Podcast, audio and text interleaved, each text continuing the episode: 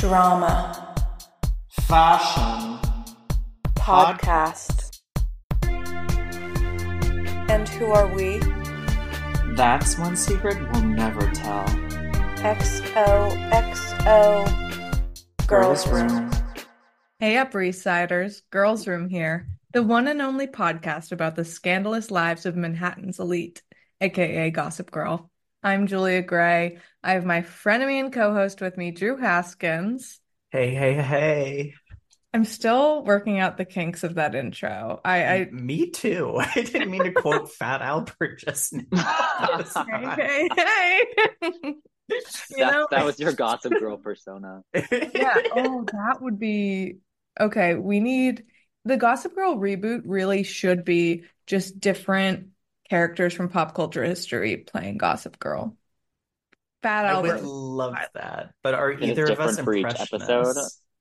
What'd you yeah. say? Oh, wait. We have to introduce you before before we go any further. Yeah, you shush. um, J- Julia, proceed, please. Okay. We have a very special guest, one of my good friends. He is a culture and fashion writer, also the man behind the famous Jeremy Allen White interviews. Please welcome Devin Barrett. Thank you. Thank you. Hi. Um, Devin, what is your relationship with Gossip Girl? Getting right in. Watched it since day one live on the C W. Love, I love that. I mean, I feel like we, we're all the same age here. We were the exact right target audience for that program. Yeah. I think it it's more iconic to us. When we started in middle school, I think it actually hit a little bit more than had we started it in high school or later. Right. Because this was so eye-opening culturally to me that like that really cemented a lot of the iconography. Yeah. Yeah, totally. I feel like it was maybe eighth grade-ish. When this mm, came out? I feel like younger. It was, I really? think, seventh grade, right? Yeah. Well, I was obsessed with it. Yeah. And I what, still am. Yeah. What aspect of it really hooked you? Uh, the girls, the outfits, the looks, the fashion, the music, the New York of it all, I guess. Mm-hmm. Mm-hmm. Spoken like a true New Yorker. I mean, yeah. I... I feel like if we were even a little older, we could have easily wrote it off and like thought we were too cool for it, right? Like, I almost I... feel like it was too big to write off at the time. That's also... like even, yeah, I feel like it was just such a a popular smash hit. Yeah. And also this was pre-streaming, obviously, so there was less to watch and less like kind of hitting a certain target. Um yeah. Lightning in a bottle shout, you know. Yeah. It was true appointment television. Like, do you remember when I mean, the show's been out for like what? Almost twenty years. This yeah. is not popular. But when I don't know which season, maybe season two, the ending of that one episode where Serena reveals she, quote unquote, killed somebody. That, that's that, the this week, season. Oh my God. Yeah. The week, the week in between that line and the next episode felt like seven calendar years because I was so on the edge of my seat. And that's what we've lost to binge culture. Mm. Fair. I also, this is coming back to me, but uh, before I think this series came out, I also feel like it had such an audience, obviously, because of the books. Mm-hmm. And I remember, uh, no, I didn't read the books, but I remember being at the library and things and wishing I could read the books. Mm-hmm. But, you know, it was a girl book, shall we say, yeah. and not uh, a gay middle schooler, uh, you know. Yeah, anyway. I mean, and those covers, the book covers were so like, yeah. like you can't just read. Even as a girl, it's like a little weird, you know. Like as a little girl reading this this cover with like lip gloss women, on the cover, yeah, yeah, and women's legs like strewn on a couch with heels, Exactly. It, and they were like in eighth grade, or I guess uh-huh. they were high, they're high school, right? I was so obsessed with the books and obsessed with Nate's character that I like Googled lore. I Googled like, does Nate Archer smoke weed? Like, they never, they never explicitly said it in the book, and I was just like curious. Wow. Isn't that strange? And that's, almost I think loud? That's pretty cool. Thanks. Thanks. What What about the character in the book really drew you in? Like, why were you obsessed? That's a good question. I think maybe, probably mostly the physical descriptions. Like, sure, mm-hmm. He was your classic hunk, swoopy hair, lacrosse team captain, lacrosse team captain. Which, you know, not you, not my usual type, but I don't know, Nate Archibald. And then, yeah, yeah had, absolutely. When the show started, my this is a nice segue into our next question, but I was all about Chuck. I thought Chuck was the hottest. Mm. I know that gets me a lot of hate. But, Everyone, um, every guest we've your, had so far has truth. been like, haha, about this. You know, it's, it's I mean, I, you know, it's not the it's most, Ed Westwick. Ed yeah, Westwick. Who's like a bad guy. We don't need to say that on every episode, but yeah, people this, know we know. People know. We know. Is yeah. Are there any good guys or good people on the show? That's a good Oh, point. No. Well, I mean, Ed Westwick in real life is, is out. Yeah. Oh, really? Oh, yeah. He's like a multiple time accused rapist. Yeah. Wow. Yeah. Okay. Didn't know that. On that note, Damn. Who is your Gossip Girl boyfriend? Like, who is your crush? Oh, Nate, obviously. Okay. That, I mean, the classic answer. Yeah. Some of, a lot of my notes from my viewing in preparation of this uh, conversation were about how hot Nate Archibald is in looks, and it's uh, a testament to Chase Crawford's acting, I guess. I mean, yeah, he, he acts hunk really mm-hmm, well. Mm-hmm. He, honestly, in brooding. The oh, yeah. He was a great brooding hunk, but I also, I loved him running several times in this episode. That that really worked for me. Of course. You yeah. got the, the physicality, Julia. Mm-hmm. And as a former cross-country runner myself, I was really pleased to see that this show, from the books to the show, retconned him into a all-star cross-country runner instead of yeah. a lacrosse player. I love it. I love it, too. I think all of our... We are all representing the three main... guys of Gossip Girl with our boyfriends, like, because I am the Dan, you're the Chuck, and Devin, you're the Nate. Oh, okay, cool. You know, I really forgot about Dan in that. I was like, I was like, who, who could it be? Nate, uh, Chuck, Eric even came to mind. Wow, um, you thought he also... Eric? Okay, wait, Eric is Dan? Cute. I yeah, I thought Eric before I thought Dan. Oh, um, uh, Eric. His highlights. And I guess we'll have to unpack that. But I guess we that, will. That was a nice surprise. Yeah. Nice surprise, Drew. I do want to shout out. I agree that Eric is cute, and the gay guy haircut that they put him in is so perfect for two thousand seven that like like he looks like he walked off the next bus. It's unbelievable. That is, that is it.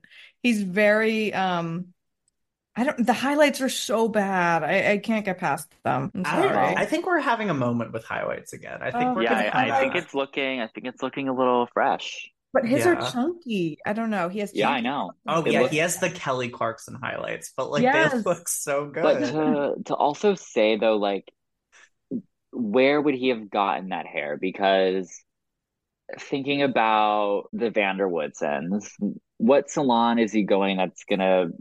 Give him that hair in that like tax bracket, um unless this is just something he did on his own. But I imagine that uh Lily would have had eyes on that. Yeah yeah yeah yeah maybe while Lily and Serena are in the chair, he's like in the background like sneaking a perm, like he's like vicious, like furiously flat ironing and like, right, and, right. like hand dyeing. So like I would also like to see uh, Lily's reaction just to that genre of highlights. Yeah, I mean, it clearly was something people did at the time. Yeah. I mean, hence, I don't think his hair ever changes also. It gets mm. less intense. Does it? Okay. I, I think. Yeah. I think a lot of things about the the show's look mellow out and get way better over the over time, because I I mean, we'll get into the looks of this episode later, but I found a lot of the costuming very budget, let's say, mm-hmm. compared to the pilot and compared to where things go later on. They were definitely scrambling a little bit for uh things they to wear this interesting, week. Interesting. There were some looks, but there weren't as many looks that I had to pause and write down, if that makes sense. Yes. Devin, which Gossip Girl are you? And that could be anyone in the cast. Like, who do you identify with? Spiritually, emotionally? No, I don't know if I if there is someone I identify with spiritually, emotionally, or I mean, maybe maybe Jenny will say just uh, okay. uh, having okay. been like uh, you know, fashion obsessed teenager. Yeah, and like um, and, and wanting to go to fashion school or go having gone to fashion school, but uh, yeah, I that is a great answer. I love Devin as little J. That's maybe just the what's coming to mind. Otherwise, I'll say let's embrace the inner slut with Serena. Yes, yeah, a Jenny Serena cusp. That is a potent combination. Mm-hmm. Yeah, for sure. I don't know if that's an act. That's definitely not an accurate read of my personality, but um, I could see it. I also think when I was first watching the show, was I remember being really obsessed with Blair, but that's also, you know, kind of fair, I guess. Huh. I given, think, a given, but yeah, I mean, Blair is so aspirational in so many mm-hmm. ways. Like, right, right. She has the look together. She is so funny and cutting. There is something very Blair. like er, like of course, like every girl and gay wants to be Blair, but very few can actually reach Blairdom, the Waldorf heights. Yeah, yeah. I I love Blair. I'm. She's such a perfect bitch. Perfect yeah, bitch. That's true. That's a good Devin, way to put it. I want to hear your take on the show's fashion. Maybe we should get into it oh. as we talk about the episode, but maybe yeah. like a high level view. As a, at a high level, I think it's really important and extremely accurate of an era. You know, I think even if you look at like Teen Vogue from that time, it probably looks really similar to what was going on on Gossip Girl. Mm-hmm. Um, I also think you look at it and it's so specific to that moment that it doesn't age well, mm-hmm. but it feels really accurate and uh, um, still referential. Like even now, I think it looks dated or, or looks of, of a different moment, but I think that also makes it feel really interesting right now. Like thinking of like the indie sleaze of it all, yes. uh, Gossip Girl's obviously of that time, and uh, the fashion relates to that, and is also sort of just dressed up and polished in that way, where it feels like it's kind of bridging the gap between indie sleaze and high fashion, and like a, a as like a pop culture product. Wow, that was yeah. beautiful. I mean, I. It's funny you say it feels outdated because I. I wrote in my notes, like I was struck how struck by how it dated, but also current it looked. Right, right. Because of like the indie sleaze moment or whatever. Yeah, yeah. Like, and, so, and by outdated, it doesn't mean, I don't mean that in a negative way, of course. No, right no, now. I know what you mean. Yeah yeah, yeah, yeah, yeah. Just to clarify.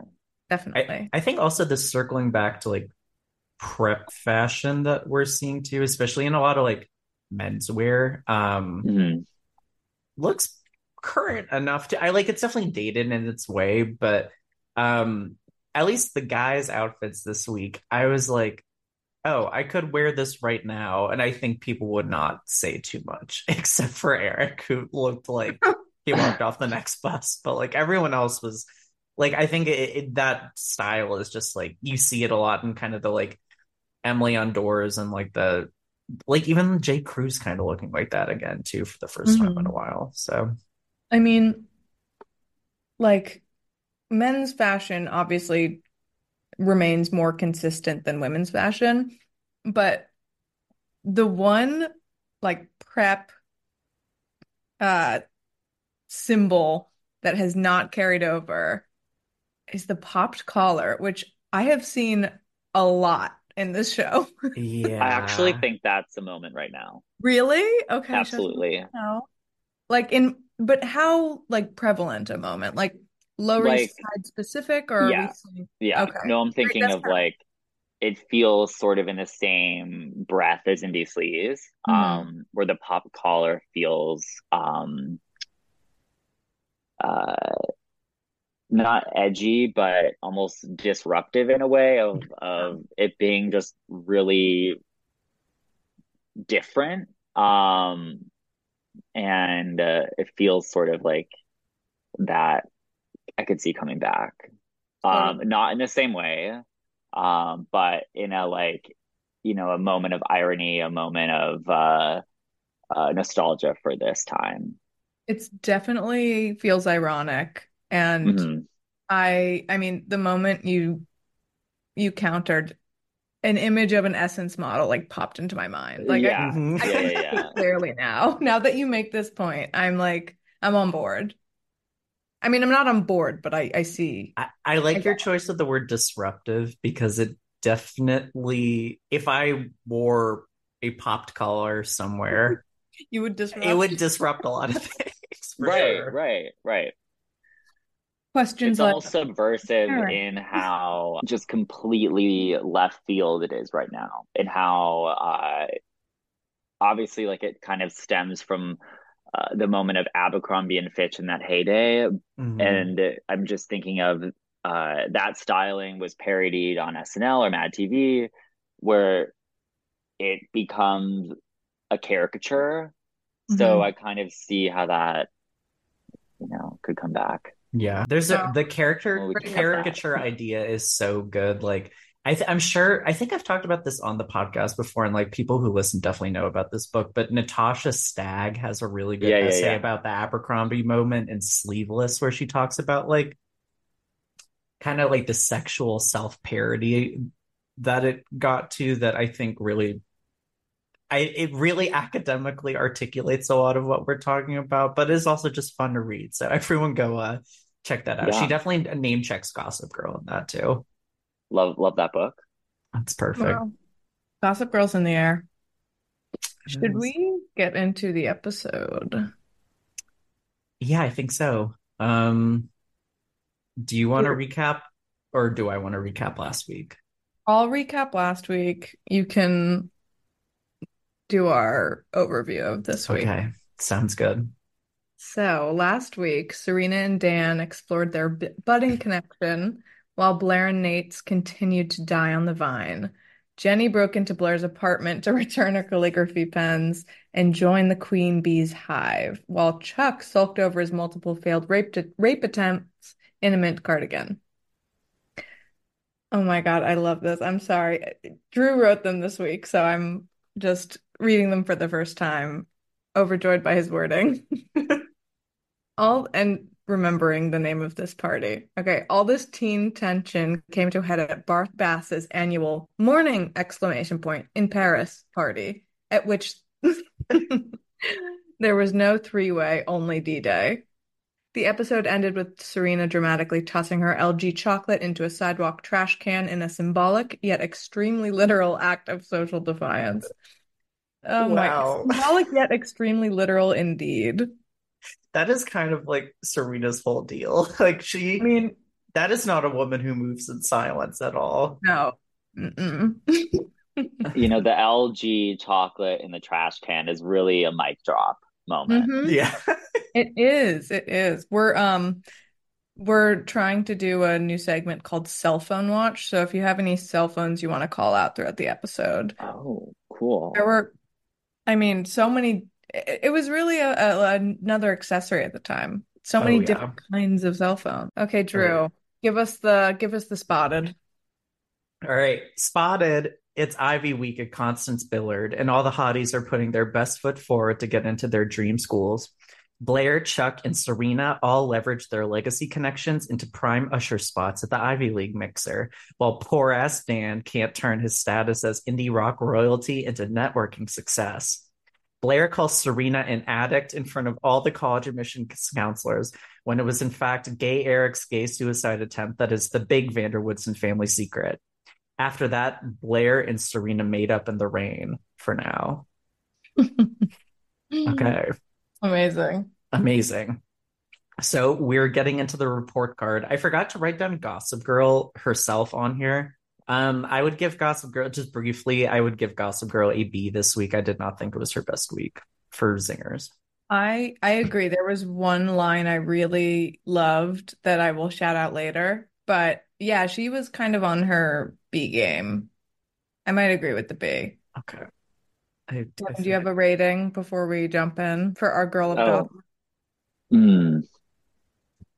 I'll go with B, also because I didn't think about her as a, a character to, to rate, um, which just, is that says it all. My own slight. No, I mean, I mean, yes. Also because I actually, you know what, I'm going to give a lower rating. I'm going to I'm going to say C because I didn't feel her presence in this episode.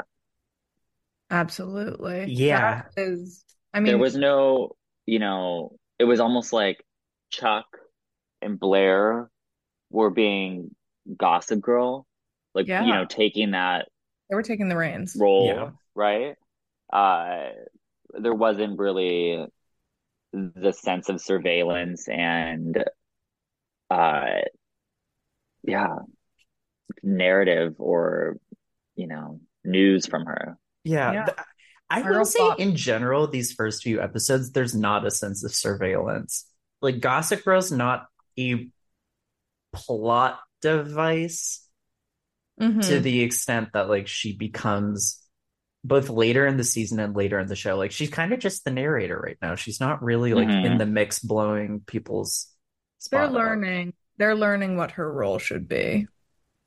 Yeah. And if you you know zoom to the big Gossip Girl reveal, I feel like I can see why. But We're not gonna. We're, we're not, not gonna, gonna spoil that here. Yeah, I mean, everyone must know, but some people don't. So I'm not gonna, not gonna go there. Yeah, unless we already have spoiled it, which is possible. I don't think we have yet. Okay, well, I feel like it's an inevitability. Maybe we'll just bleep it every time someone does it because there's no way fun. It won't accidentally happen eventually. That's good. But... Okay, I like that idea. Um, before we get into our ratings, we have to start by acknowledging the uh, a cappella opening. Glamorous by Fergie, by the, I mean, the Constance Billard choir. Really uh, a pivotal moment. Oh my, I mean, inspired, like an inspired choice. It's the funniest thing I've ever seen in my life. I really do. Like, it's off key too. I mean, it was an actual live performance that they were doing. Like, it sounded like a real yeah. choir. Uh-huh. It was so good. I mean, it, uh, I think they do, there's a repeat. We we see the choir again in a Christmas episode. I think they're singing Santa Baby. Uh, all I'll it. say is that it's great. It's a great scene setting device. It's I imagine it's extremely hard to top this one, Glamorous. It is. It um, is. And I also think it's obviously such a great soundtrack to the footage of, you know, our student body primping their uniforms. Mm-hmm. Which I also think is a really memorable and definitive Gossip Girl moment that also I think speaks to the fashion of a lot of the time they are in uniform, but it's yeah. not your typical school uniform. It's not going to be what anyone else outside of this bubble is going to wear or can wear to school. Totally. Yeah, I, I completely agree. I remember this opening sequence so vividly. I, I mean, the just... song alone is just so... indelible. How could you forget it? How could you yeah. forget it? Yeah. I also wrote one of the in, in my notes in during the primping and the fluffing of it all. Mm-hmm. Uh, we even see it down to the hand moisturizer. Like what kid and yeah, what yeah some what teenager is moisturizing their hands uh, as part of their routine to go to school. Uh, I also. It's also, I think, such an important uh, visual we get of Blair and the minions putting their headbands on. Mm-hmm. Yes, absolutely. I mean, headband watch, another another uh, segment in the works. Yeah. This was a beautiful I, week for him. So much fans. Communicated in such a short period of time. This show, I mean, in some ways, the show is masterful. I'll say it. I, I don't think yeah. even when the plot gets bad, the visual language of the show is always excellent. Mm-hmm. It's just the plot gets really bad at a certain point, and that will always be the cardinal sin of this show. It's just hard to do soap operas for more than a few seasons. Yeah, definitely. Visual language, that's a good way to put it. Good way to describe the show. So many, I mean, this show has, or this episode has a few like super memorable scenes. Um, oh, but yeah, I was, I was surprised watching it back that all of these things occurred in the same episode. Happened in one episode. Me yeah. too. And then on, on the next few episodes, we have also have a bunch of iconic scenes. There is not a filler episode in this entire season of television. All filler, no all filler. eighteen episodes are like really iconic. Like, you guys are listening to history right now. Like, literally. Yeah. You know what I'm so excited for? Is the sleepover. So Blair. excited. Oh, okay. We're not gonna we're not gonna jump ahead though. Okay. So we're... should we start with Blair? I think with the report so. Card? I think so. Okay, I gave Blair a D because she, I, I almost gave her an F, but she was just such a heinous bitch to Serena, and she ruined her own Ivy party as well as Serena's. And then she, uh, I don't know, I think she kind of redeems herself at the end, but I think she was just really... Um, causing a ruckus and only making more problems for herself. I agree with that. I also gave her a D. I, I think if you're going to pull stunts, you need to make sure you land correctly, and she did not. Um, she came off foolish the whole episode. Wow. Um, her outfit at the Ivy League party too, I found offensive. So for that reason, it's a D. That, you know, I gotta I gotta chime in with the the outfit that was on uh that was a high for me in the me episode. Too. Um, really? I thought she looked like Nancy Reagan. She did. Exactly. She, oh, okay. she is. She's okay, giving okay. Nancy Reagan. Um she's you know, not giving throat goat. Uh no. But not at all. Not with the, the buttoned up shirt and the brooch fastening. Mm-hmm. Um but I also was kind of just thinking about the rating for the characters, let's say, just on how much they're contributing to the episode and good television. And I kind of am thinking about it on a, a scale of, of cuntiness. Mm-hmm. So uh, as well, um, as such, I gave Blair a B. Okay. Uh, Honestly, Drew, we might need to rethink our rating system because that might be more effective. You know, she obviously, like you said, didn't hit it out of the bo- out of the park. Mm-hmm. Um, yeah, but she, it's it's she's it's a really good episode for her. You see highs and you see lows. Mm-hmm. Um, maybe some temporary growth. Uh, but yeah, I don't know. I, I can see like the value in maybe reconstructing our rating system a little bit. Um, most of my grades have been on vibes thus far. Vibes rather than con- when I think maybe the dichotomy should be flipped. I agree, I agree. I mean, because all of them have bad no, vibes. So yeah, no one has a good vibe. So that's maybe not going to help us. Wow, Devin... You've made us rethink our whole show. Yeah, we're uh, in real time. Tomato, tomato. Hey, tomato, tomato. That's, that's sometimes that's saying. All you can say. Uh-huh, so that's right. That's right. That's why. They, one thing they I found the big bucks. I, I really found funny this episode. They clocked all of the dream schools for these kids so well. Like Blair yeah. is such a like. Little Yale freak. I'm sorry, she is. She is. I love her at the beginning telling Dorota all about how she's always wanted to go to Yale. Like, that's a good... I like that we're seeing her relationship with her real mom, a k a. Dorota. Mm-hmm. Like, the woman who raised her for real. And also just there's so much said in this opening scene where she's just like talking to Dorota, and then Dorota says, you should eat a breakfast. Your mom would want you to eat a breakfast. And she eats one grape, like a little look into her eating disorder, which we will hear more about in later yeah. episodes. True. I also liked the how the cam, you know, the camera just followed Blair, you mm-hmm. know, talking about Yale. So you imagine she's speaking to her mom, right? Yeah. And and then it just pans to Dorota at the end, and I think that's a really yeah. smart visual choice. But uh, yeah, the breakfast. What a, what a breakfast. A pile of grapes, a coffee, what appears to be like coffee, a muffin, a gigantic yogurt parfait with what appears to be more grapes mm-hmm. um, on a silver platter. All the grapes uh, you want. But the sort of uh, presentation of it with being on a silver platter reminded me also of, of kind of taking some visual cues of the sweets from Sofia Coppola's Marie Antoinette, and kind of mm-hmm. a testament to the candy-coated uh, girliness of Blair. Um, yeah, love, love that, that kind of love scene that. For her.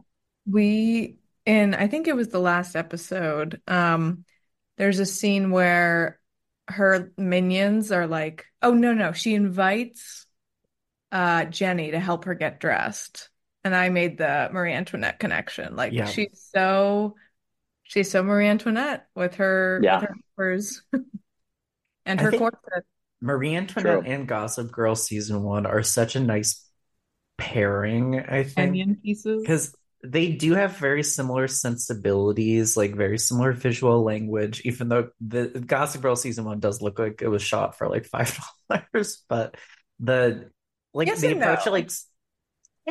I thought this episode was, except for one scene that we'll get to later, like was a little budget, but the the approach like soundtrack and like fashion as mm-hmm. um fashion as like character building, I just I, I think it's very like Sofia Coppola saw this and was like, I made my movie already, but I could have taken some notes had this come out in two thousand five instead of two thousand seven. So she did say that, she said that, I heard it.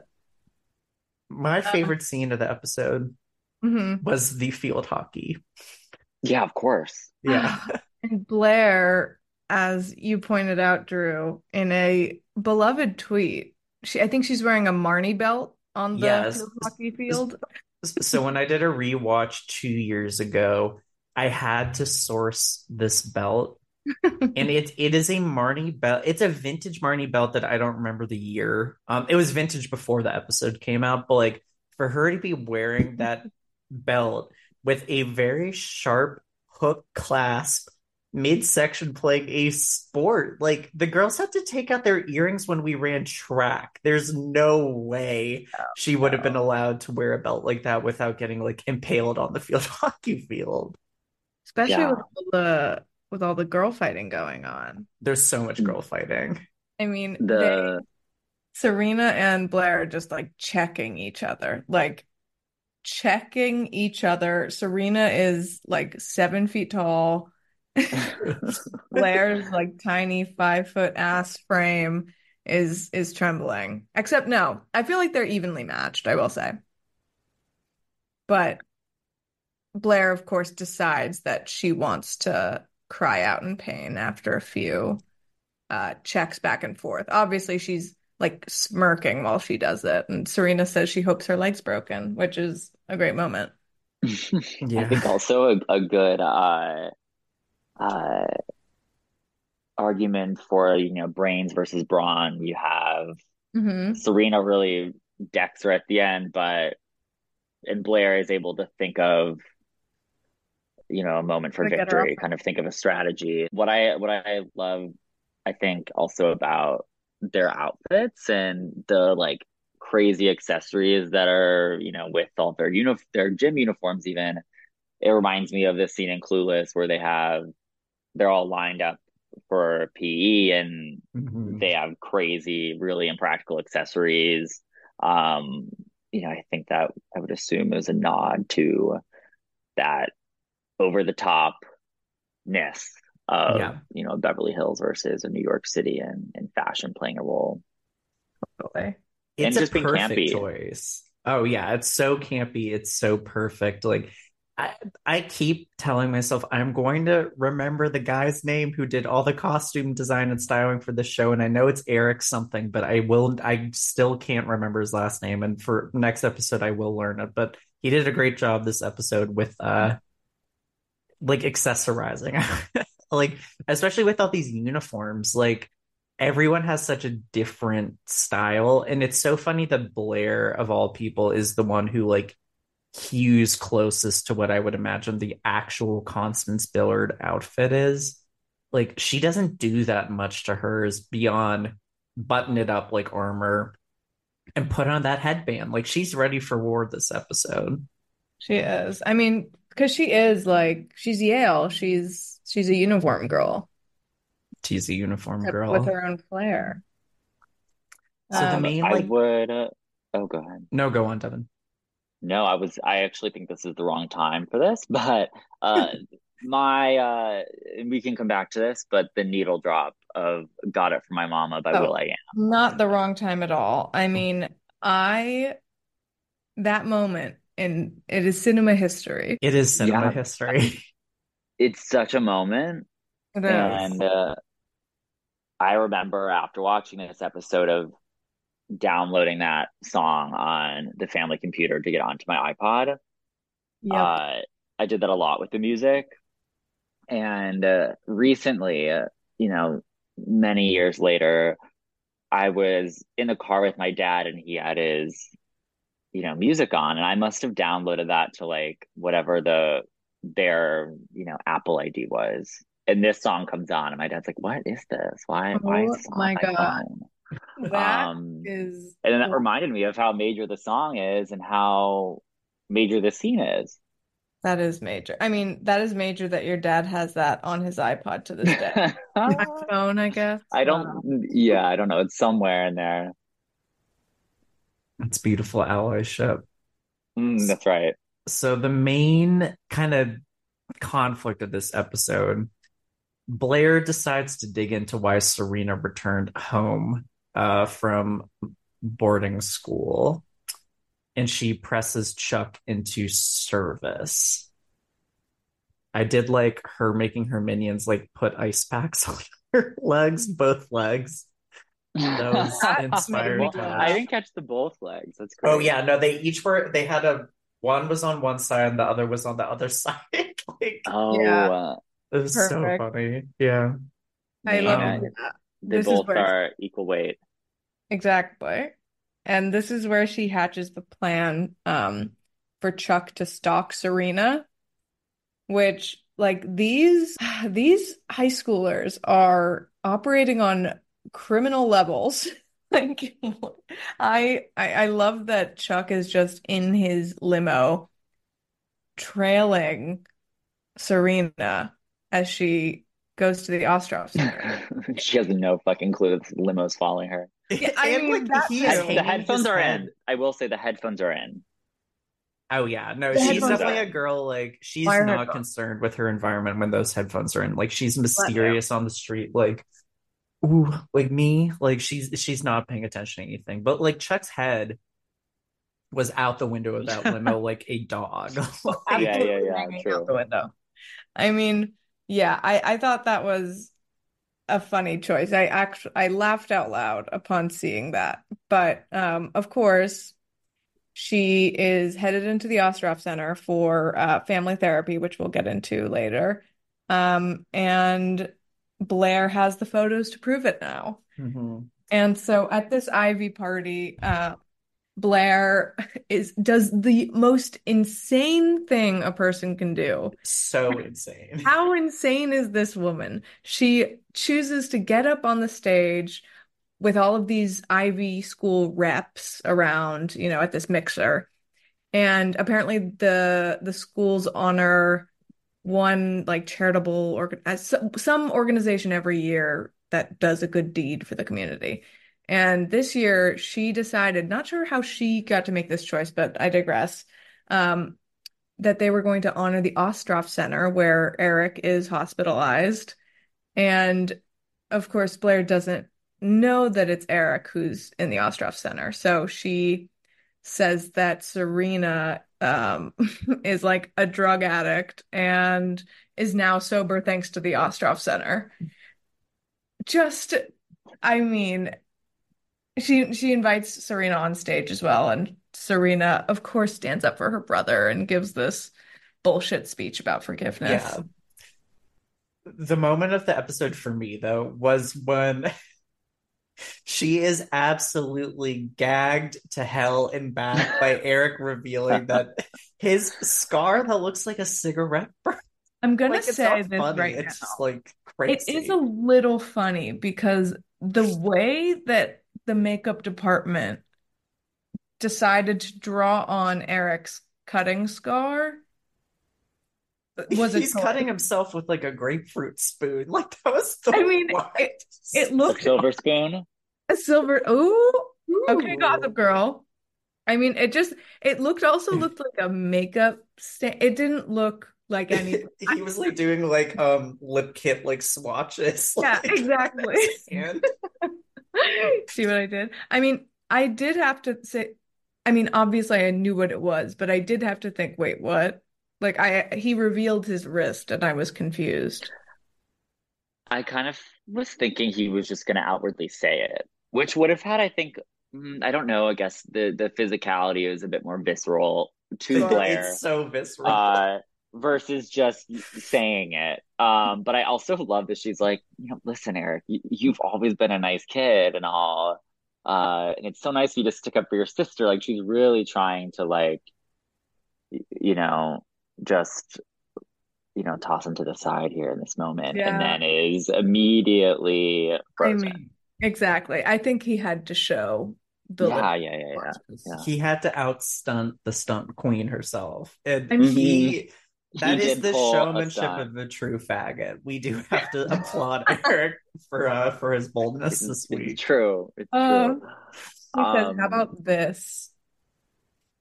I I love how um Blair also, like I said up top, she is just sabotaging herself. She keeps excusing herself from her conversations with the Yale rep for like increasingly psychotic conversations about her different plots.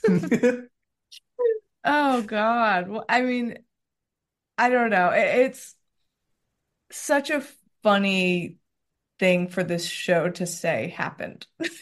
Like, yeah. You know what I mean? Yeah. Like a specifically stupid scam. It's awesome. one hundred percent. So the episode ends with Blair making up in with Serena in the rain. I didn't know where they were. Uh, Bethesda Fountain in Central Park. Okay. Yeah. It's a beautiful place for Serena to read every time she's depressed or whatever they say happens. Also, which of really, uh, I mean, idyllic to have no one else there. Yeah, I guess because it's raining, but like, okay, I don't know. I think she's also joined by like some homeless people in that situation. Probably. Fair. Yeah. If we're doing a realistic. But with the two girls, not an umbrella in sight. No, just a floppy, floppy hat. Yeah. Heels. Heels, of course. I mean, and uh, I think it's funny with that location because there's nowhere for a car to take you there. Devin? Yeah, Blair had to walk in the rain to get to where she right. is for sure, and you was bone dry. Uh-huh. But, you know, maybe someone carried her. Maybe. You never know. She was um, in, like, the Lady Gaga egg all the way from the right. like, Central Park exactly. West over to the fountain. Exactly. Dorota set it up. But, yeah. I mean, the shoes felt, like, important, you know, I think, no, a component to the scene. I think there's also Serena has wedge heels on, so just sort of a personality side-by-side of Blair with the platform pumps, Serena, the heeled wedge. Mm-hmm. Yep. They couldn't have had them both in rain boots. That wouldn't have provided the... Not even one. Not no. Even, no. no. It's I mean, not practical.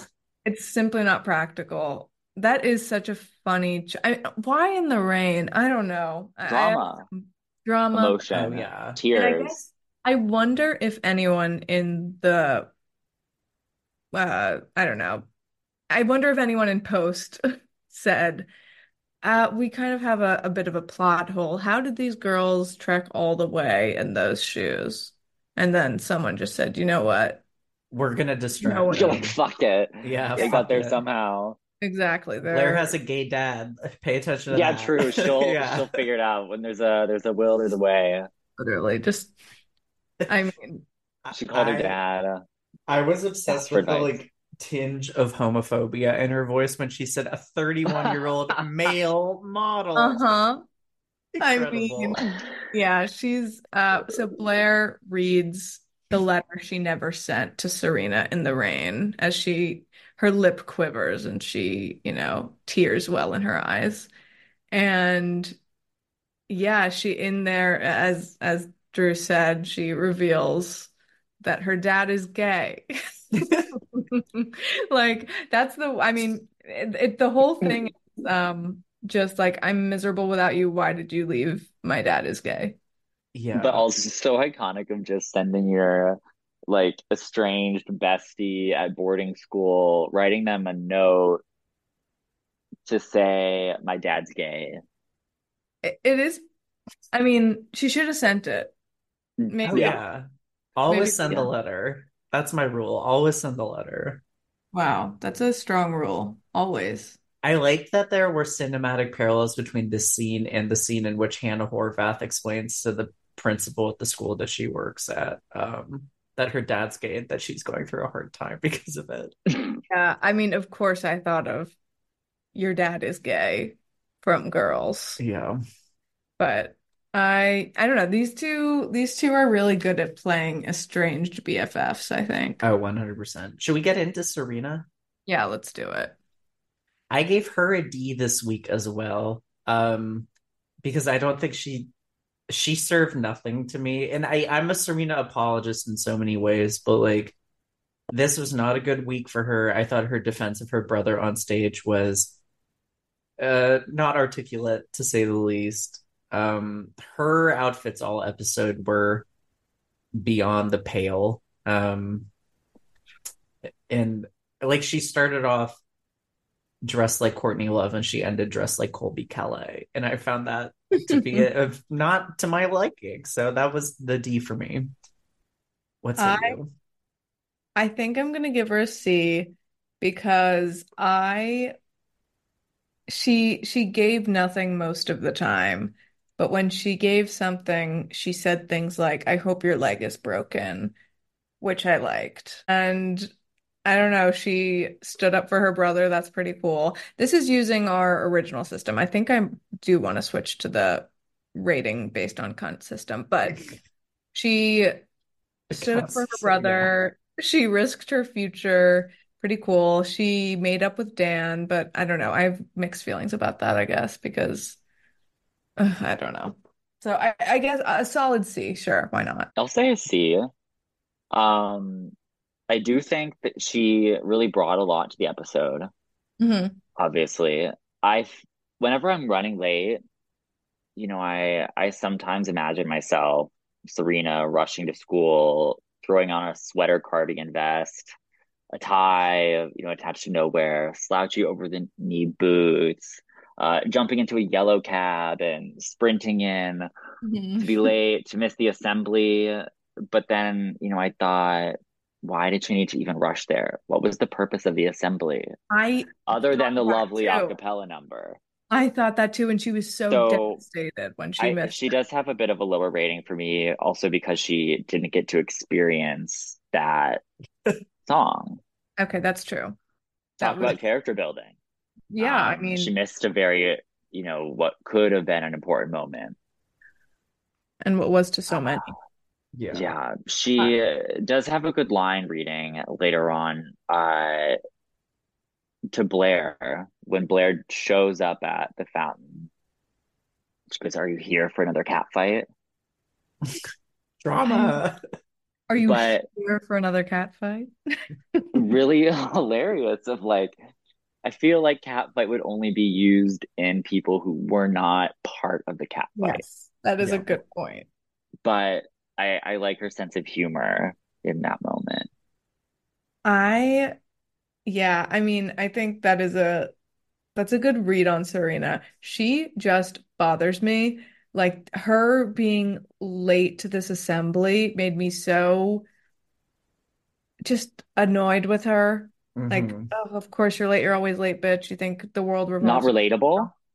No, not relatable. Late to school? No, because, girl, like, you get to school on time. This is your, I don't know. She just, it, it's a very privileged late, if that makes yeah, sense. Yeah, of course. And, uh, and oh, actually, you know, I do have to chime in. Say. With some, a reminder that she's late, but we know why she's late. She stayed the oh, night right. at the Ostroff Center with Eric, so he wasn't alone. Which and she does was, then yeah. quip to Lily that she doesn't have a maternal bone in her body. Yeah. Um, okay, that's that was pretty cool. It was nice and, of her, but like, why is Eric in jail? Well, I kept I kept saying as, this. As Lily says, it's not jail; it's recovery. It, he is in literal prison. They are holding him hostage. It's crazy. I, I mean, it is crazy. I I can't get over the fact that they're keeping him in this room for something that's clearly, I, I don't want to say not an issue anymore, but like resolved. I mean, that scar is not well, resolved. Also, I think props to Serena for, you know, advocating for Eric and getting him out of mm-hmm. the center, you know, for that really fun party. That really fun party that he needed to be at. Just a, what a insane. Perfect event for him to come out. Okay, I also want to point out her frantically applying um, a, a Lancome Juicy Lip Tube as she's getting ready for school. I clocked that and I thought, mm, wow, sign of the times, so perfect. Like, these girls on this show were just everything you wanted to be as a middle schooler. Oh, yeah. Um, I also, oh, yeah. want, this is more of a Blair win, but um, Blair telling Serena that Brown doesn't offer degrees in slut. that's yeah. my That's my line reading of the week. That was also my line reading of the week. Okay, you're both gonna have to read it. In we will. We'll do. We will. Yeah. Uh, oh happy God. To. Oh, mm. I, I I'm gonna need to hear. It's gonna be a read off, and whoever embodies Blair the best will win. But we'll oh get to God. That. Serena is going to family therapy at the Ostroff Center, and just as we were saying, begging Lily to let him come home for a weekend. He's literally just held captive, and Lily yeah. is like. Being so rude and mean about like college and all these other like Lily is just extra waspy this week. Mm-hmm. But my other line of the week was Blake Lively, it must be said, was like extra barred out this week in terms of performance. Like she was she did not waver the monotone one single time, but all I want to do is finish high school in peace and go to another state where nobody knows who I am. And then that state being Rhode Island is yeah. so iconic. Well, you know, the smallest state.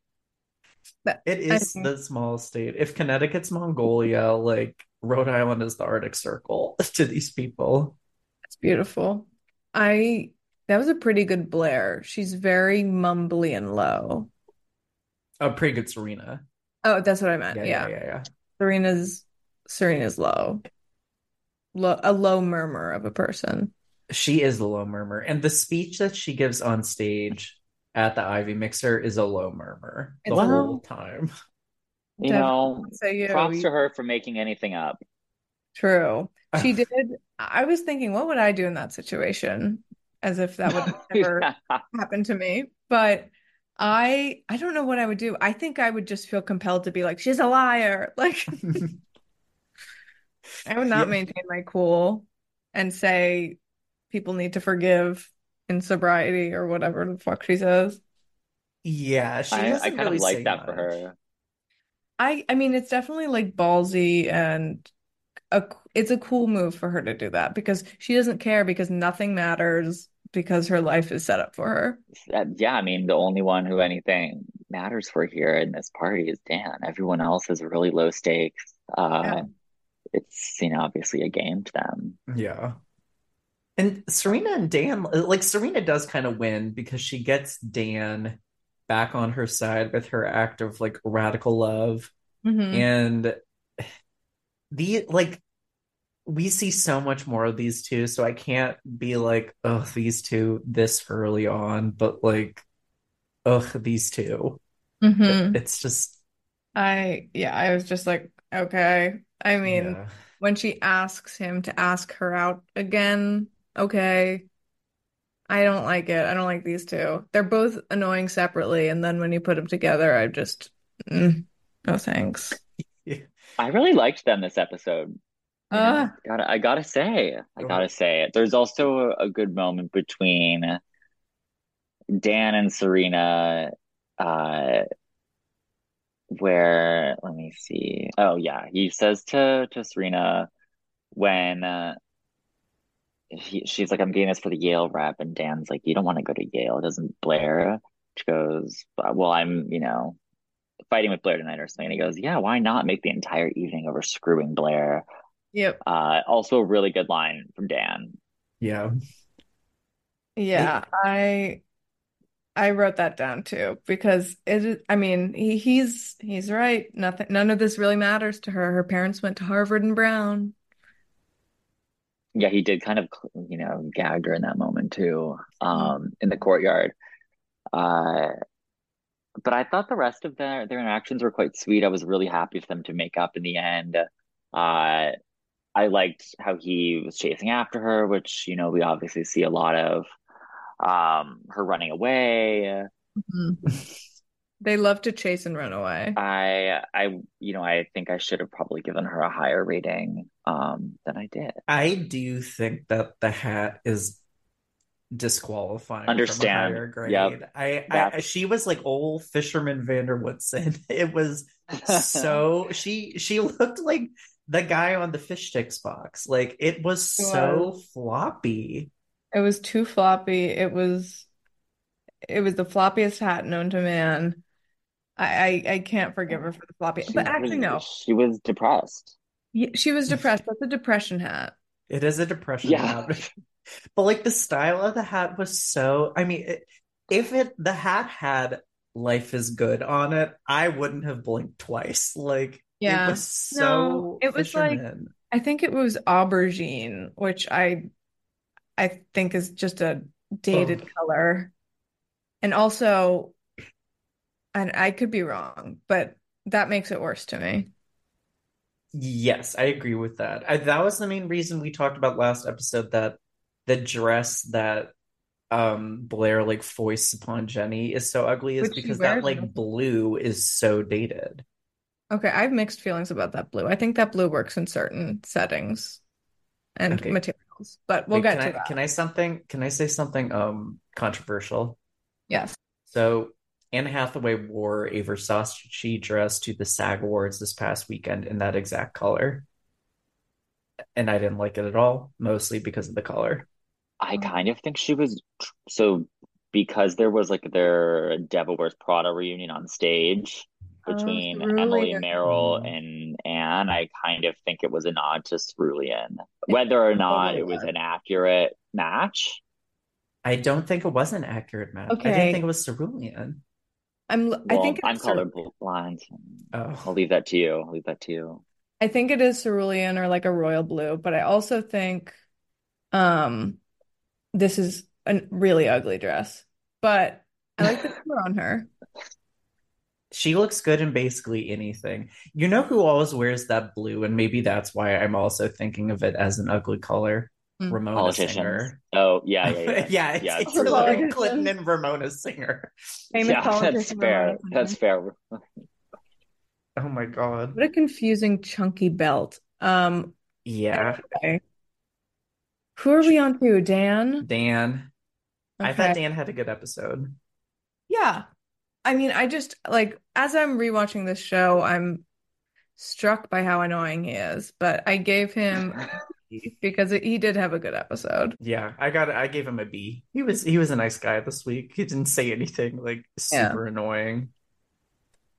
Okay, I gave him a lower rating. I gave him a C minus, or I would even maybe say a D. And I say that just because his little monologue to you know, the dean at school or whoever about trying to become like an usher for Dartmouth was horrible. It was so corny. Oh, annoying. Uh, I mean, yeah. he he said, "I've been dreaming of Dartmouth, and I think, you know, Dartmouth's been dreaming of me."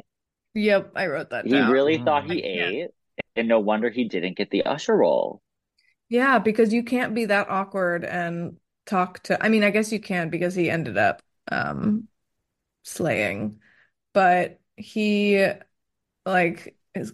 I, this whole episode, he's so annoying. From the moment they show his post-shave face with little pieces wow. of blood tissue all over it, I'm like, oh god, I can't, yeah. can't, can't get in Dartmouth off quirk alone. But he does no. love the school. He's a smart guy. He's like obsessed with the Dartmouth rep and like read his book. Blah blah blah. Kiss ass.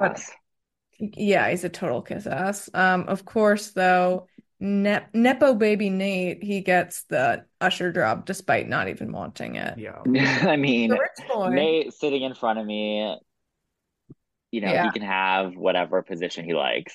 Totally. Yeah, that's, and I think that's what they said. Yeah, I I didn't necessarily believe that Dan would be a Dartmouth guy. Dan seems like a Brown guy. He does. He's quirky ass. He's so Brooklyn. He's so Brooklyn. He's so Brown. He's so Brown. He yeah. al- also him opening doors like so dramatically, like both hands, like oh shove. Personality That's disorder. Yeah, he's constantly slamming his body into doors and exhaling the biggest exhale you've ever heard. I'm sorry, I can't stand him. I mean, I used to really be charmed, and now, mm-mm, I know better. I did write down in my notes, Dan is a Nepo baby, start a band, loser, as my advice. That's true. Well, he is a Nepo baby. He's got the musician dad. Yeah. yeah. He just needs to switch passions. it, it doesn't really, obviously, it's not the same uh category or tier or league of nepotism as, you know, his classmates. No. But in our, you know, we're looking at it from a, he would get that that moniker of He's having also... a famous musician dad versus like, you know, an heiress or whatever, we'll say like Serena is like mm-hmm. wouldn't have wouldn't get that connotation immediately, I think, in in like the if we were talking about her now. Yeah. He's also like into writing though. So write some lyrics. Yeah. Make start a band. Like Jenny's a rock star. Jenny's like, a rock star. Start like a family band. Um, but Dan does end up winning over the Dartmouth guy at the Ivy function. So good for Dan. Which he um, got into because Rufus like made a deal with the devil to play Um, the devil being Lily Vanderwoodson. The, the devil being Lily Vanderwoodson. So, his ex. Um, like, true shocker. Um, Ru- and we'll get to Rufus, but like him sitting on that sad little stool while Dan pours soda pop. Oh, was, God. I mean, he got in and he wins. Got in. And he got um, the girl again. Yeah, he got in, he got the girl. We only have a few more people to run through, and I think they're pretty quick. I mean, yeah, because we are yeah, running long, but yeah, Jenny for sure. Uh, I don't know. She's so she's so funny and weird in this first season. Um, she really like, is. She's like, I think I called Nate Flat Stanley last week because of his one-dimensional character. Jenny is Flat Stanley. I gave Jenny's her very Flat Stanley. I also she's, gave her a B though. She's giving green. She's giving green. She's giving young. Um, yeah, she's little. Jay. She's listening. She's yeah. little Jay. She's listening and learning. Um, she was on her laptop a lot this week, and that's mostly why I gave her a B because I was like, it's so funny that she's on her laptop in every scene because she's learning about tech. Yeah. I would give her a lower rating because she had some really bad accent work at the beginning. Yes. Um, oh my God. Yes, I wrote that. Which I'm down. not gonna. I'm not gonna redo it. I don't know what kind of accent it was. It was questionable. I don't even know if it was. Okay, I'm gonna say it because I don't even know if it was an accent. I thought she does this in. I've clocked this in previous episodes. Yes, you did. It's yeah. not. Like she's not imitating an accent. I think she's just speaking in a strange manner. Yeah. She said, "I'm your sister. It's what I do." Yeah, I hated it. It's so it's, awful. And I just no, it's more like it's what like I, I want to give for a really low rating. I I couldn't oh, I don't know. I, I and I'm going to say I think this was an, an acting choice. In that the previous ones were also acting choices because yeah. they're just like strange line reads. I, I don't know. I can see her being written as like having to be sort of dorky, like the little sister. Um, sure, sure, yeah. But uh-huh. yeah, I didn't like it. It's what I do is so funny though. I like. I hope that she keeps making these choices all season. I think we've got a few more. Uh, hopefully. Oh my god. So she wears Blair's dress to the Ivy party. Yeah, where she she and Eric like sit on the ground and talk about, you know, his uh Drew writes his gay suicide attempt. I couldn't say that without crediting you, Drew. I'm sorry. I like maybe that's glib, but like the way that I mean, this show treats his suicide attempt is like with no seriousness whatsoever. So like I feel like it's okay not to. It's warranted. I mean, yeah, she she visits Eric in jail near the end of the episodes and gives him his gift and blah blah blah. We can move sweet. on. That, that I was do like sweet. the that girl was and really guy. Sweet. Yeah. Yeah, yeah, yeah. I like them together. But those are the only scenes I really like Jenny in. We're with Eric, so I have to yeah. kind of yeah. think about that. We have some good other we have some good Jenny episodes in this season. Oh, yeah. Like, she gets towards the latter half of the season. Like, they really figure out what to do with her beyond just making her a, like, fourteen-year-old, like, wannabe. Yeah, and, and beyond just making her, like, a character for someone else to talk to and reveal things about that other character. Yeah. Um. So, Nate, Nate? Nate, I gave a C plus, um, because he's learning that he can stand up for himself. But he's also annoying. Everyone's annoying. Yeah. I gave him a C for similar reasons. I, I'll say this, and this is going to be the case every week. His dad is really dragging him down, too. Like, this dad mm-hmm. is a flop. Like, always in running shorts, always being like, "Son, what are you doing?" Like, the energy is not good with the dad. Yeah. Yeah, I would give a, a C as well. It was kind of, you know, uh, lukewarm. He didn't really give us much with the episode other than his looks. Um, I also thought it was interesting of like, or, or seeing parallels of this mid-aughts trope of a hot, brooding heartthrob not having agency over his decisions, trying to make us feel some empathy for the character despite them being way too good looking. Yeah. Uh, thinking about like Chad Michael Murray in A Cinderella Story. One his dad had his life plan for him and he was so hot. And you're like, mm-hmm. wow, I guess I understand you're being sad. It's hilarious that all of his acts of rebellion this episode are immediately undone by the institutional powers that be. Tries to tank the interview for being an usher, still gets it, flops at the mixer and is like so off-putting to the guy, still has a one-on-one convo with him the next day, like running through Central Park. These people are always running in the Archibald family. Mm-hmm.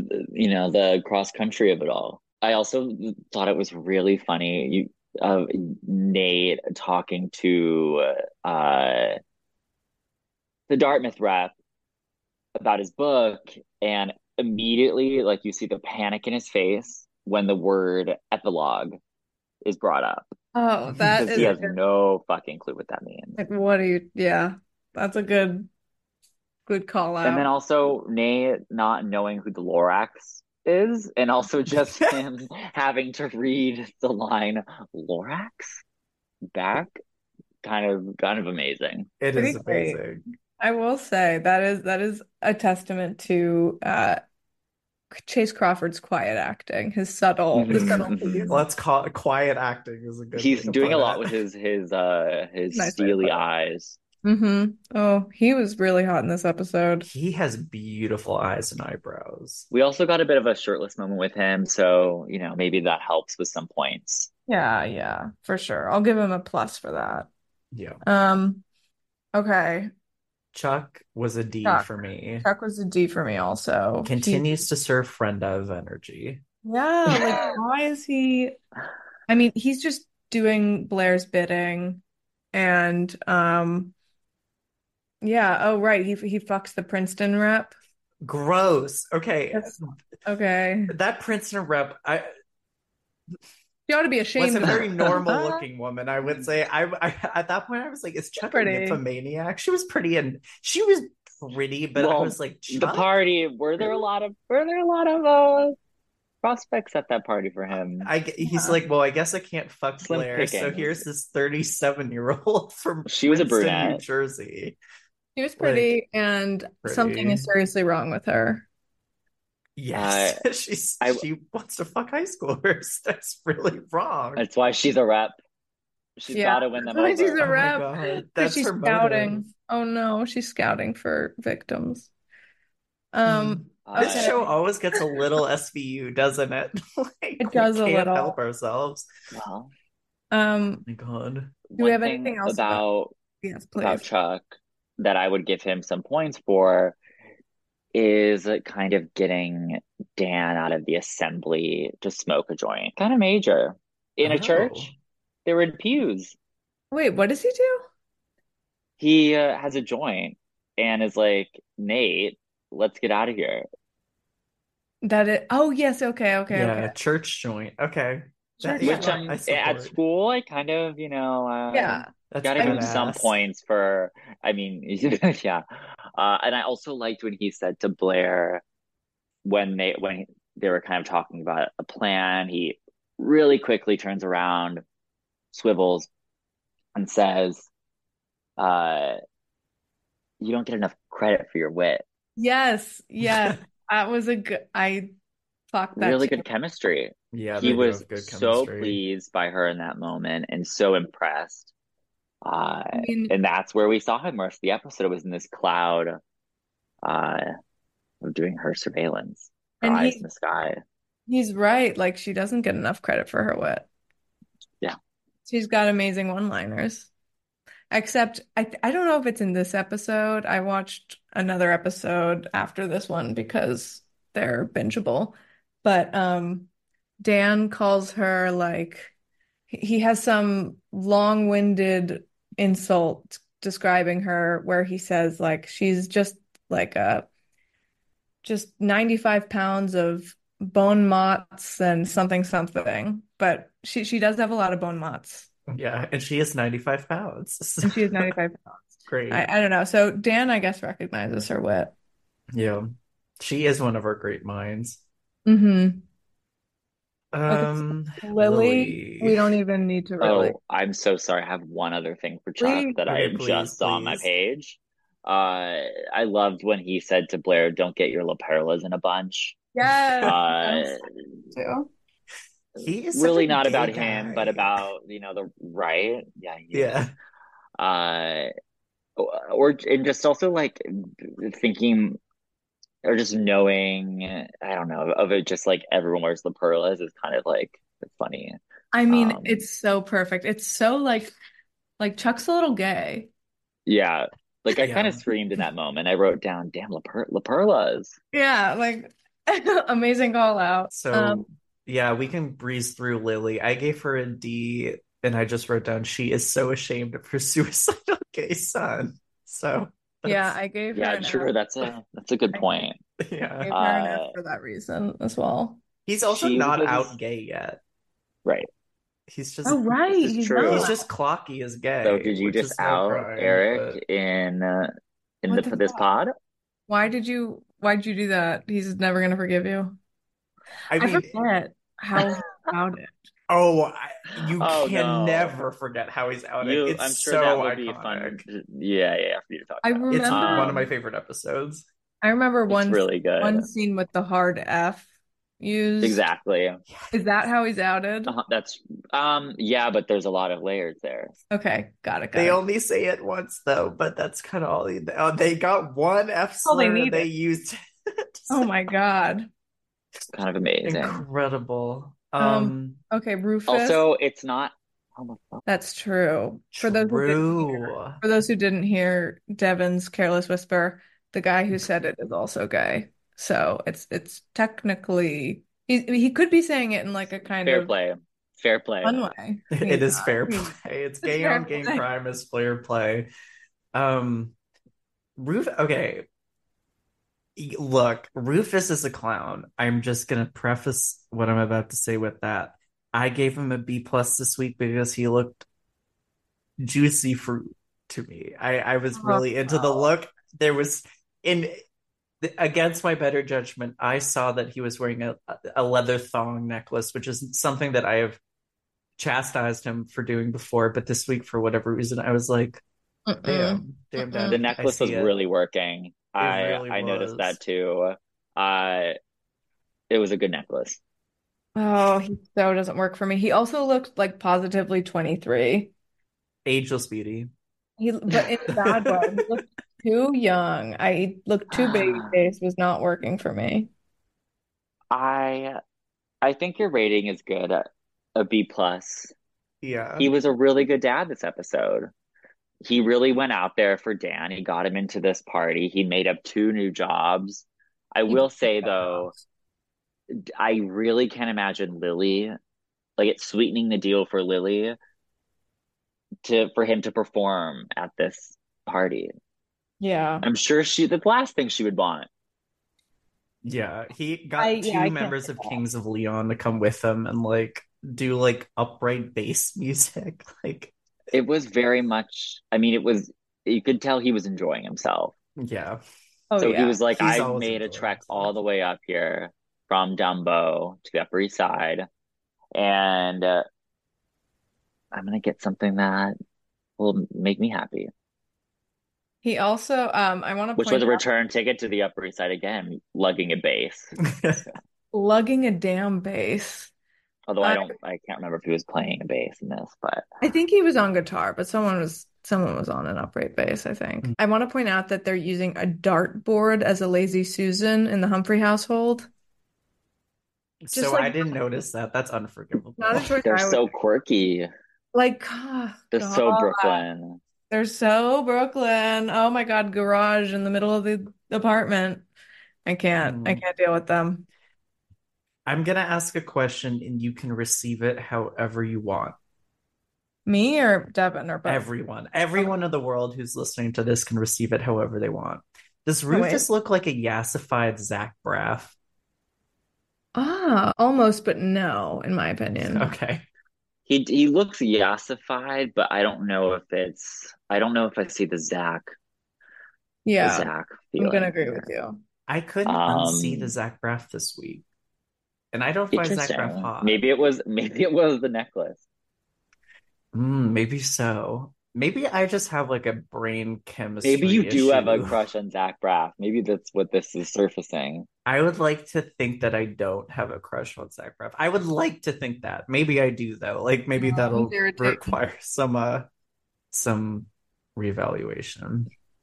Um, good episode though. Great episode. Yes, we should do our final segments. Yeah, I think okay. we can breeze. Needle drop of the week. We talked about. To my eyes, the only two candidates for this week because mm. there weren't a lot of actual licensed songs here beyond Glamorous and Got It From My Mama. But what a two to pick. Two oh, perfect yeah. ones to pick. Devin, did you have any others? That's like all I... No, it really has to be I Got It From My Mama. Yeah. The budget grows on this show as it goes on. one hundred percent. The music budget. But also Glamorous must have cost like... Do you have to license it though? Yes, if you it's do. a cover for, for for a cover. So I used to work in music licensing. For everyone listening, um, this probably would have cost sixty thousand dollars for publishing and sixty thousand dollars for master. So that's a yeah. lot of that's a lot of. It money. must have really Ju- wanted. Well, in current day, that's what it would have cost. I don't know about two thousand seven. Julia, we do have a friend that we could get this information from. Who? I mean, Gabe. probably know. Who sings, who sings Glamorous? Fergie. Do we know Fergie? You guys know Fergie? No, but one of our friends, uh, dad was her manager for many years. Oh, yeah. Um, okay. Actually, in Will.i.am. So I wonder if there was a... We need to go into the books. Oh, my God. Yeah. Okay. If we could oh get God. Fergie on this podcast somehow, I think I would... combust, like spontaneously combust. Evan, I forgot about mm. that detail. I was like, do we know do we know Will.i.am? We don't know Fergie or Will.i.am. I'm glad to know. Just to clarify for all the listeners. Well, you could think what but you there's want. Our degree of separation and uh anyway. Could um, that. Okay, outfits of the week. I honestly, Devin, I'm with you. I really liked Blair's first lady fit, like her canary yellow button up, the navy skirt suit, her pearls. It was just like so funny. It was so it was like funny. A little girl dressing up as a woman, you know what I mean? But she she worked it, but it was also like so just I'm trying yeah. to be taken seriously. She really meant business in that look. Mm-hmm, she did. She was uh, just like, I gotta get buttoned up. And I'm, you know, I'm ready here. I'm ready to impress. Uh, the color blocking of the look was really impressive and sophisticated. Um, I love that she had the shirt fastened with a brooch. Um, I like that it was a skirt suit. Yeah, and it I was, mean, and it was a very modest length. Mm-hmm. Nobody's doing it like Blair. Yeah. Um, yeah. But in every scene that. Shirt, brooch, and jacket combo, and in every scene of this uh, look is it's distracting how good that pairing is. Totally. I yeah, I was very I was very pleased. Y'all are talking me into it a little bit more. I see the vision. Um, I see I see the vision.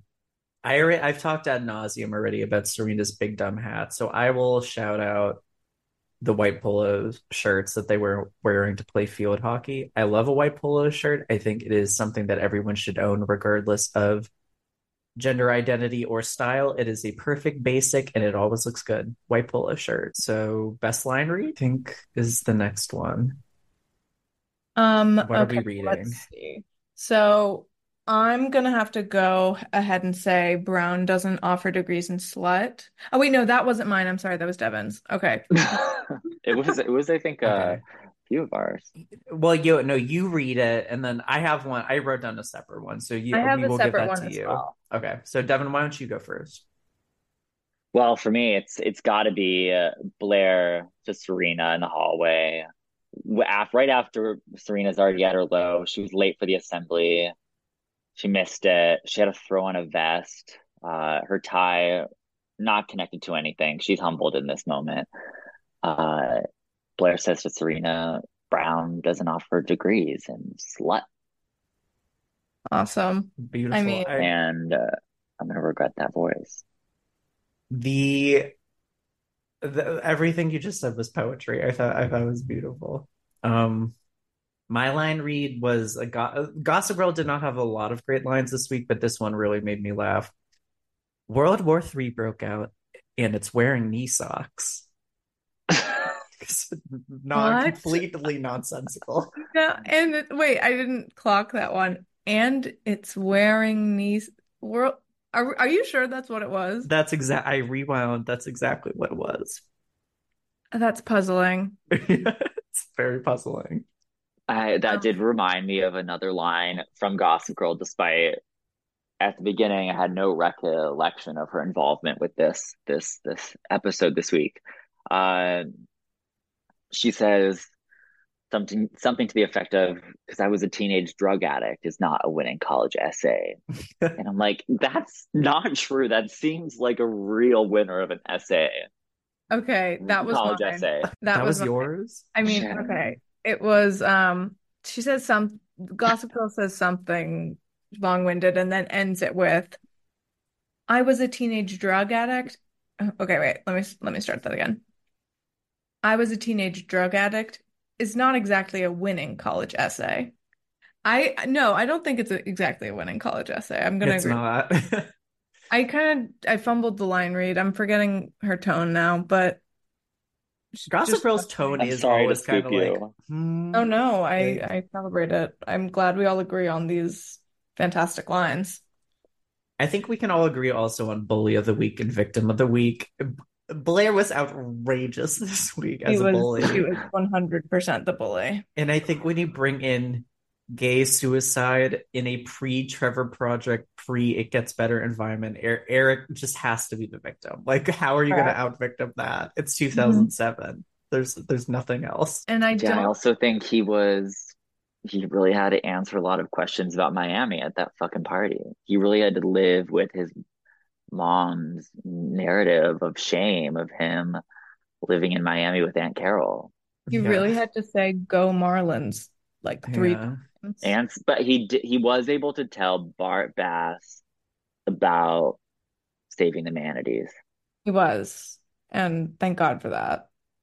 Um, I don't have a cultural recommendation this week because I just don't. Yeah, we're this was not a very cultureful week. Um, my X O X O, which is the cultural thing that we do want to recommend this week that's not Gossip Girl related, uh, tin sardines. I'm going to recommend tin sardines. I really like this brand of tin sardines from Matith. They are a Galician uh, tin fish brand that I buy at my local wine and cheese shop. These sardines are really good, and you can find them basically everywhere. So go get Matith tin sardines. That's my recommendation. That is a good recommendation. I have never said tin sardines more in like a thirty minute span or a thirty second span than like that. So that's the that's the emphasis I'm putting on this. They're good, very good. Drew or Devin, do you have any? You know, I, I didn't have one planned, but what I've been liking today, and I've been thinking about uh, wanting to see it get more uh, play right now, is Kim Gordon's new song, Bye Bye. Mm-hmm. Mm. And, and the video really is good. really good. It's really, really good. And directed it's basically by... riffing a, a packing list. I, I think the video is also directed by Coco Gordon, her daughter, who I believe is on Gossip Girl at some point in like a bit role. Oh wow. Am I crazy? Um, we'll have to go to I M D B for that. Yeah, I know she she's in the video. I think Clara, the photographer Clara Bolzari, might have directed it. Just because I looked. Oh yeah. Yeah, if you look, you know. I would have to. No, but but now I'm but now I'm thinking I'm wrong. But yeah, it's Coco Gordon Moore's in the video. She's wearing like all out Calzada. Uh, it's uh, it's a really good, it's a good video. It's a great song too. The I don't remember the name of the second single that she just dropped from the upcoming album, but that sounds really good too. Love Kim Gordon. I need to listen to that. Good stuff. Well, I think that's all, right? Uh, Julia, Julia, you, you didn't else? have you didn't have any recommendation at all, um, or I'm so scatterbrained I cannot think right now. I'm sorry. That's I'm okay. sorry. That's okay. Um, there was one other thing that I liked in the episode, Dude. just to okay. share amongst us girls. Uh, the Blair's minions at the party were just talking about neuroscience, and I love that. I love women that. in STEM.